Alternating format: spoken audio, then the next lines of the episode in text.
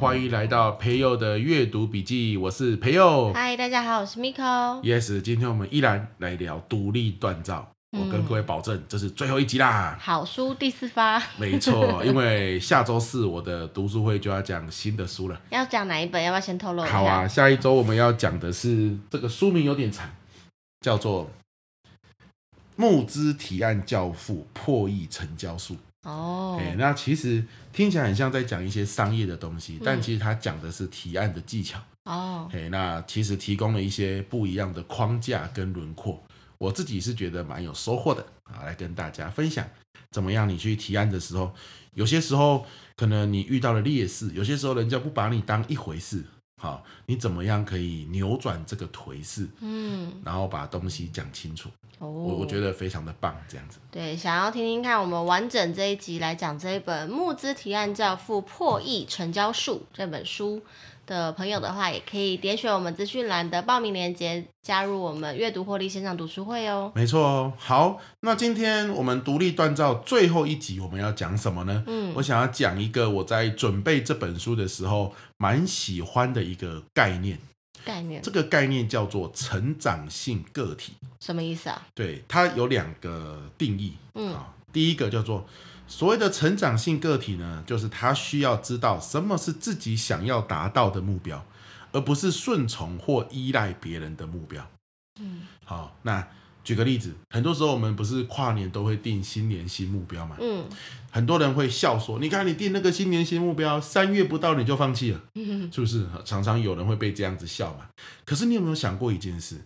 他还有定目标，欸有些人是跨年那一天想说：“我也来定目标好了，跟风一下嘛。”结果他想不出来他要定什么目标，他不够了解自己啊，这这种人才多哎、哦，对不对哦？甚至比那个定目标然后放弃的人还多哎，一大堆人是没有定目标的啊、那好不容易他想到一个目标了，你再问他，这真的是你要的目标吗？好，赚大钱，结果发现不是，是社会给他的目标，嗯，是他的父母希望他达他到觉的得目不标。得不达到的目标，没错，，他达到目标是为了别人，嗯，不是为了自己。对，好，那所以一个成长性个体有一个很大的概念，就是说我能不能知道自己内心真正要达到的目标是什么？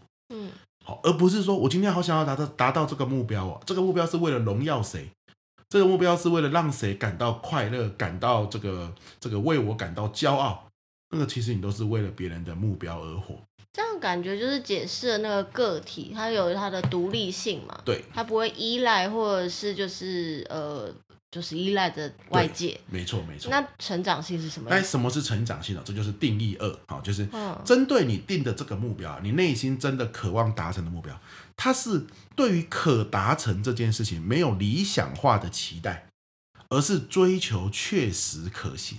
哦，逐梦踏实，一步一步的意思。他不会说“我一定可以，我一定可以，我一定可以”，他不是那么鸡汤的人，啊哈他是说：“好，那我今天要达成这个目标，总共分成八个步骤，每一个步骤我什么时间要完成，这个步骤可能会遇到什么风险，我都确实的了解。那为了克服风险，我要学习什么东西？哦，它不会天马行空的对乱想，，他不是定好了，然后就想说没关系，时间到了就会达成。我一定会成为亿万富翁啦。对对对，他如果要成为亿万富翁，大概三千个步骤有没 有？然后他一个一个步骤会去想这样子，嗯然后预计大概十个轮回达成这样 啊啊，所以他是很十确个实轮回是十个人生对嘛？十辈子的意思， 听起来很可怜的。对啊 OK，好了，所以呢，所以他就说，成长性个体就是你要有自己想要的目标，然后你对这个目标很务实。呃，你时间会规划，要学习什么会规划，会遇到什么困难会预期，然后我们一步一步走这样子。对，那你不觉得这样听起来是是一个蛮对自己认识而且负责任的一个生活嘛？感觉是很理想，就是很认真过生活。没错，没错。嗯那问题来了，为什么你没办法变成成长性个体？嗯，这这听起来比较有趣，对不对？对啊，为什么？为为什么你对自己的目标不了解？为为什么你会对自己的目标没办法去去做时程规划，或是做风险管理？为什么？好来哦，这你绝对没有办法想到，这个书里面告诉你为什么。它的答案是，如果你在学生时期，你对于学习或读书是觉得痛苦的，或是无意义的，那你接下来可能出了社会或长大之后，你就很难成为成长性个体。啊，那全台湾百分之八十的人都是吧没，错啊，所以为什么很多人定了目标之后就放弃啊？ 或是很多人定不住目标啊？哎呀、所以是这个环境造就吗？还是对我们自己？是环境造就，嗯就是这个这真的是一个共业，就是说，在我们以前的成长的年代，嗯，我因为我们在对于学习的价值太单一了，对，就是分数分数分数分数名嘛。次名次名次，对，嗯所以你考试考不好，不是因为你喜不喜欢，而是你学校要求就一定要这样，所以你一定要考好。嗯跟你喜不喜欢，他不会去探究，嗯，父母可能也不会去去期待这件事情发生。对，那所以他就会觉得我为什么要学习，就是因为学校逼我啊。那我考不好，学校会骂我，父母会骂我啊，只是不是因为什么，就是因为我学校希望我这个分数要达标，他就会觉得很痛苦嘛，因为他找不到意义。对啊，他不知道为何而啊学，对，可是被打到有一种就是已经生无可恋的程度的时候，他就觉得好了好了，我满足你的目标了，我满足可以了吧？好了，那下一个目标是什么？好了，前十名了，可以了吧？啊，考上国立的可以了吧？对不对？好，考上你理想要考的科系可以了吧？对不对？好啊，如果你又达不到嘞，你就一直被骂，他就觉得读书很痛苦。嗯，那达到的人呢，觉得读书没意义，对不对？好，那所以我是没有这个困扰啦，对啊，今天哦，今天今天你毕业之后就会怎样？你就会把书丢掉。哦，对啊，毕业那一天永远大家就丢书对啊啊，，所以我少常常看到数不是很多学校有那种什么仪式吗？对，考完试的那一天，书啊、考从楼卷上啊丢下来，丢下，来。其实其实这是一件很讽刺的事。嗯，就是我们的学，我们有研究哦，我们的学科能力非常好，我们的学术能力很强，嗯可是我们对于学习的喜好是非常低的。嗯，所以你可能很聪明、很会读书，可是，一旦毕业，你再也没有读书的动力的时候，你就再也不会碰书了。嗯，好，那那那个这个其实是最可惜的地方。对，对，那当你不会碰书之后，你就没办法去探索自己的目标啊。嗯为什么？反正我以前就是被逼逼读书的嘛，我读书也不是为了自己的目标啊，对不对，所以它就变成一种惯性，一种习惯。哦，你是说因为我们是青少年时期被这样子一个习惯给制约了，是所以成年之后我们就没有办法达到所谓的成长型个体这样的一没错个状况，十几年呢、嗯十几年，最黄金的一个成长对阶段，他很多人这个时候就定型对了。他多少人在灌输你，你喜欢什么不重要，嗯先把成绩搞好才重要。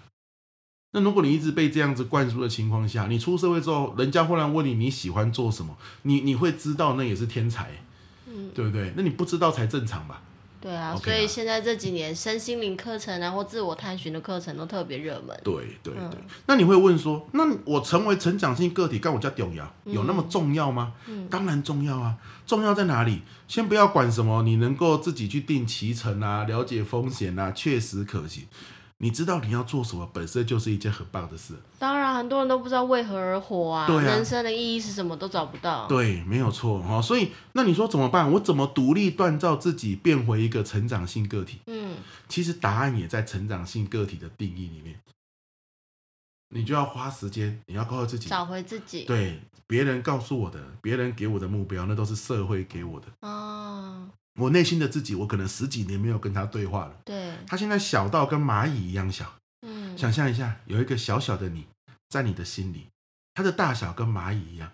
你说跟蚂蚁一样是多大？来看一下你的桌子，怎么样都有一只蚂蚁吧。少来了之后，你的桌子有吧？